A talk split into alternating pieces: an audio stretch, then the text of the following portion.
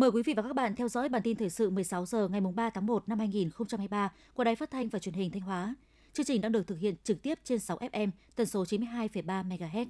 Sáng nay mùng 3 tháng 1, Hội Liên hiệp Phụ nữ tỉnh tổ chức hội nghị lần thứ 6 Ban chấp hành Hội nghị Liên hiệp Phụ nữ tỉnh Thanh Hóa khóa 18, tổng kết công tác hội và phong trào phụ nữ năm 2022, đề ra mục tiêu, nhiệm vụ và các giải pháp chủ yếu năm 2023. Dự hội nghị có các đồng chí Lại Thế Nguyên, Phó Bí thư Thường trực tỉnh ủy, trưởng đoàn đại biểu Quốc hội tỉnh, Phạm Thị Thanh Thủy, Ủy viên Ban Thường vụ tỉnh ủy, trưởng Ban dân vận tỉnh ủy, Chủ tịch Hội ban nhân dân Mặt trận Tổ quốc tỉnh. Năm 2022, các cấp hội phụ nữ đã chủ động bám sát sự lãnh đạo chỉ đạo của cấp ủy, hội cấp trên đề ra những giải pháp, cách làm sáng tạo để triển khai thực hiện tốt các phong trào thi đua, cuộc vận động, các nhiệm vụ trọng tâm của hội gắn với nhiệm vụ phát triển kinh tế xã hội của địa phương. 9 trên 9 chỉ tiêu đề ra đều đạt và vượt. Các hoạt động chăm lo đời sống gia đình chính sách hội viên, phụ nữ nghèo, công tác an sinh xã hội, hỗ trợ phụ nữ phát triển kinh tế được thực hiện tốt. Phát biểu chỉ đạo hội nghị, đồng chí Phó Bí thư Thường trực tỉnh ủy Lại Thế Nguyên nhấn mạnh, để phát huy hơn nữa vai trò vị thế của phụ nữ trên mọi lĩnh vực, trong điều kiện năm 2023 sẽ còn nhiều khó khăn thách thức, các cấp hội phụ nữ trong tỉnh cần bám sát nhiệm vụ trọng tâm của Ban Thường vụ tỉnh ủy, nhiệm vụ của địa phương, tiếp tục nghiên cứu đưa ra các giải pháp thiết thực, khả thi để đổi mới mạnh mẽ, nâng cao hơn nữa chất lượng hiệu quả hoạt động của hội và phong trào phụ nữ. Sáng nay ngày 3 tháng 1 tại thành phố Vinh, tỉnh Nghệ An, Trung tướng Hà Thọ Bình, Tư lệnh Quân khu 4 chủ trì hội nghị liên tịch phối hợp triển khai thực hiện nhiệm vụ quân sự quốc phòng năm 2023 giữa Quân khu 4 và 6 tỉnh Bắc miền Trung. Dự hội nghị về phía tỉnh Thanh Hóa có các đồng chí Trịnh Tuấn Sinh, Phó Bí thư tỉnh ủy, Mai Xuân Liêm, Ủy viên Ban Thường vụ tỉnh ủy, Phó Chủ tịch Ủy ban nhân dân tỉnh, Nguyễn Quang Hải, Phó Chủ tịch Hội đồng nhân dân tỉnh, Đại tá Lê Văn Diện, Ủy viên Ban Thường vụ tỉnh ủy, Chỉ huy trưởng Bộ Chỉ huy Quân sự tỉnh cùng lãnh đạo các ngành đoàn thể của tỉnh. Năm 2022, Đảng bộ, Bộ Tư lệnh Quân khu 4 và cấp ủy chính quyền 6 tỉnh Bắc miền Trung đã có nhiều chủ trương giải pháp đồng bộ quyết liệt, phối hợp triển khai thực hiện tốt nhiệm vụ quân sự quốc phòng địa phương trên các nội dung đã ký kết. Nổi bật là đã phối hợp giải quyết các vụ việc phức tạp đúng pháp luật, xây dựng khu vực phòng thủ ngày càng vững chắc, xây dựng lực lượng vũ trang địa phương vững mạnh toàn diện, thực hiện tốt công tác dân vận, chính sách xã hội, hậu phương quân đội, góp phần xây dựng thế trận quốc phòng toàn dân gắn với thế trận an ninh nhân dân vững chắc, giữ vững ổn định chính trị, thúc đẩy kinh tế xã hội của địa phương phát triển. Phát biểu ý kiến tại hội nghị, đồng chí Mai Xuân Liêm, Ủy viên Ban Thường vụ tỉnh ủy, Phó Chủ tịch Ủy ban nhân dân tỉnh khẳng định, trong năm 2022, lực lượng vũ trang Thanh Hóa đã tích cực tham gia công tác xóa đói giảm nghèo, phong trào chung sức xây dựng nông thôn mới, công tác cứu hộ cứu nạn phòng chống thiên tai. Đồng chí Phó Chủ tịch Ủy ban nhân dân tỉnh Thanh Hóa đề nghị trong thời gian tới, Bộ Tư lệnh Quân khu 4 tiếp tục tăng cường công tác phối hợp để nắm chắc tình hình, đảm bảo an ninh quốc phòng, hoàn thành tốt công tác tuyển quân sau Tết Nguyên đán, sẵn sàng điều động lực lượng tham gia phòng chống khắc phục hậu quả thiên tai.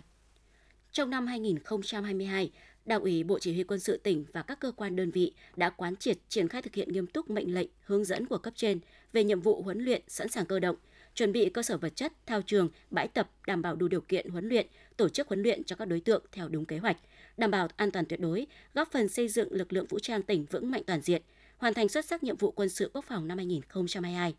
Để hoàn thành tốt mục tiêu, kế hoạch huấn luyện năm 2023, Đảng ủy Chỉ huy Quân sự tỉnh đã xây dựng nghị quyết lãnh đạo sát với tình hình nhiệm vụ của đơn vị. Trong đó, tập trung làm tốt công tác quán triệt nhiệm vụ huấn luyện, triển khai hiệu quả công tác chuẩn bị, xây dựng kế hoạch, tổ chức tập huấn cho các cán bộ chủ chốt của cơ quan đơn vị trực thuộc nhằm thống nhất một số nội dung, phương pháp công tác tham mưu, tác chiến, tham mưu huấn luyện, xây dựng chính quy, hoạt động công tác đảng, công tác chính trị, công tác hậu cần, kỹ thuật trong huấn luyện, từ đó làm cơ sở để vận dụng, triển khai thực hiện thống nhất, có hiệu quả tại các cơ quan đơn vị.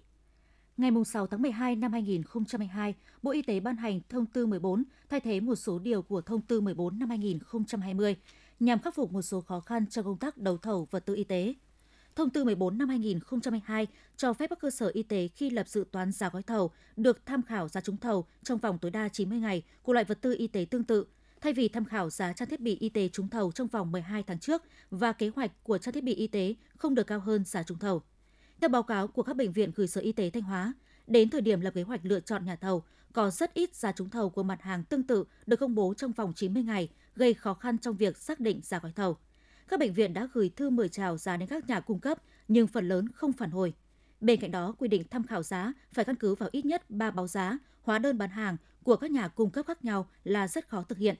Những khó khăn vướng mắc trong đấu thầu mua sắm vật tư y tế hiện nay rất cần được các cơ quan có thẩm quyền tìm phương án hỗ trợ và tháo gỡ, giúp các bệnh viện có thể sớm mua sắm vật tư y tế, hóa chất xét nghiệm, xác định nhu cầu khám chữa bệnh của người dân. Nhận thức được tầm quan trọng của hoạt động giáo dục kỹ năng sống đối với sự phát triển toàn diện của học sinh, nhiều năm qua, các trường học trên địa bàn huyện Yên Định luôn quan tâm tăng cường hoạt động này dưới nhiều hình thức phù hợp. Theo đó, nội dung giáo dục kỹ năng sống đã và đang được các nhà trường tích cực vào các môn học như giáo dục công dân, lịch sử và địa lý địa phương. Đồng thời tổ chức các hoạt động ngoại khóa như nói chuyện về truyền thống quê hương đất nước, kể chuyện về Bác Hồ, thi tìm hiểu lịch sử Đảng bộ tỉnh, thi tìm hiểu về ma túy và tệ nạn xã hội – đồng thời tổ chức thường xuyên các hoạt động ngoại khóa như nói chuyện về truyền thống quê hương đất nước, kể chuyện về Bác Hồ, thi tìm hiểu về lịch sử Đảng bộ tỉnh, thi tìm hiểu về ma túy và tệ nạn xã hội. Thông qua đó, hình thành cho học sinh kỹ năng sống tích cực, góp phần phát triển toàn diện nhân cách học sinh. Tiếp theo là phần tin trong nước. Thông tin về tình hình thực hiện kế hoạch đầu tư công năm 2022, Bộ Xây dựng cho biết, Bộ được Thủ tướng Chính phủ sao vốn ngân sách là hơn 1.209 tỷ đồng – Đến ngày 31 tháng 12 năm 2022, Bộ Xây dựng ước giải ngân là 835,57 tỷ đồng, bằng 68,9% kế hoạch. Theo Bộ Xây dựng, nguyên nhân kết quả giải ngân vốn đầu tư công còn chậm là do những tháng đầu năm 2022, giá nguyên vật liệu đầu vào tăng cao, dịch COVID-19 diễn biến phức tạp. Ngoài ra, một số dự án khởi công mới năm 2022, kết quả giải ngân bị ảnh hưởng bởi quy định vốn, mức tạm ứng không vượt quá 30% giá trị hợp đồng tại Nghị định số 99 ngày 11 tháng 11 năm 2021 của Chính phủ quy định về quản lý thanh toán, quyết toán sử dụng vốn đầu tư công. Năm 2022, Tập đoàn Công nghiệp Viễn thông Quân đội Viettel tăng trưởng 6,1%, doanh thu hợp nhất đạt 163.800 tỷ đồng. Đóng góp vào tăng trưởng toàn diện của Viettel đến từ tất cả các lĩnh vực như viễn thông, đầu tư nước ngoài, công nghệ chuyển đổi số và sản xuất công nghiệp công nghệ cao. Với mức tăng trưởng doanh thu 6,1%, đem lại cho Viettel lợi nhuận trước thuế lên tới 43.100 tỷ đồng, tăng 3% so với năm 2021, nộp ngân sách nhà nước 38.000 tỷ đồng, tương đương đóng góp năm 2019 trước thời điểm đại dịch COVID-19. Chính phủ đã ban hành nghị định số 109 ngày 30 tháng 12 năm 2022 quy định về hoạt động khoa học và công nghệ trong cơ sở giáo dục đại học. Nghị định quy định về tổ chức và quản lý hoạt động khoa học và công nghệ trong cơ sở giáo dục đại học, nhóm nghiên cứu và nhóm nghiên cứu mạnh trong cơ sở giáo dục đại học, hoạt động khoa học công nghệ và đổi mới sáng tạo trong cơ sở giáo dục đại học, phát triển tiềm lực khoa học và công nghệ trong cơ sở giáo dục đại học, trách nhiệm của các cơ quan tổ chức cá nhân đối với hoạt động khoa học và công nghệ trong cơ sở giáo dục đại học. Theo chỉ đạo của Bộ Giáo dục và Đào tạo, một trong những nhiệm vụ trọng tâm của các cơ sở giáo dục đại học trong năm 2023 là khẩn trương hoàn thiện đề án tuyển sinh, trong đó lưu ý toàn tiện các phương thức tuyển sinh theo hướng đơn giản hóa, tạo thuận lợi nhiều nhất cho thí sinh. Bên cạnh đó, các cơ sở giáo dục đại học cũng cần xây dựng và sớm công bố định hướng công tác tuyển sinh cho năm 2023 và cho năm 2025 trở đi, khi có thí sinh tốt nghiệp chương trình giáo dục phổ thông 2018. Hội Nhà văn Việt Nam vừa công bố danh sách giải thưởng văn học năm 2022 ở cả bốn mảng văn xuôi, thơ, văn học dịch, văn học thiếu nhi. Trong đó, năm tác giả được trao giải gồm Lý Lan với tiểu thuyết Bửu Sơn Kỳ Hương, nhà xuất bản tổng hợp Thành phố Hồ Chí Minh, Trần Lê Khánh với tập thơ Ngàn bài thơ khác, nhà xuất bản Hội nhà văn, Nguyễn Bảo Trân với tập thơ Bóng có ý nghĩ, nhà xuất bản Thế giới, Nguyễn Hữu Dũng với tiểu thuyết dịch Hiệp sĩ Thánh chiến, nhà xuất bản Văn học, Trung sĩ với tập truyện dài cho thiếu nhi, Thung lũng đồng vang, nhà xuất bản trẻ. Theo tin từ Cục Hàng không Việt Nam, trong năm 2022, thị trường vận tải hàng không đạt khoảng 55 triệu khách. Kết quả này đã tăng 3,7 lần so với năm 2021. Trong đó, vận chuyển hành khách nội địa đạt khoảng 43,2 triệu khách, tăng 3,5 lần so với năm 2021 và vận chuyển hành khách quốc tế đạt 11 triệu khách, tăng 22 lần so với năm 2021. Theo Cục Hàng không Việt Nam, với thị trường quốc tế thời gian qua, các cơ quan chức năng đã chủ động tích cực trao đổi với tổ chức hàng không dân dụng quốc tế, các nhà chức trách hàng không các quốc gia, đối tác trong việc mở lại các đường bay quốc tế. Tuy nhiên, tốc độ phục hồi của thị trường quốc tế vẫn còn chậm.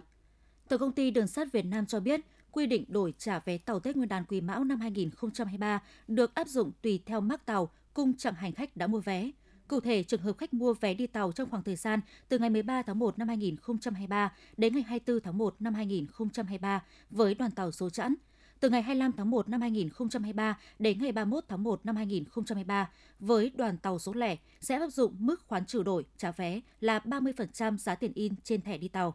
Về thời gian đổi trả vé, hành khách có vé cá nhân phải đổi trả vé trước giờ tàu chạy ghi trên vé 24 giờ trở lên. Với vé tập thể, đổi trả trước giờ tàu chạy ghi trên vé 48 giờ trở lên. Những thông tin vừa rồi cũng đã khép lại chương trình thời sự của Đài Phát thanh và Truyền hình Thanh Hóa. Xin kính chào và hẹn gặp lại quý vị và các bạn trong những chương trình sau.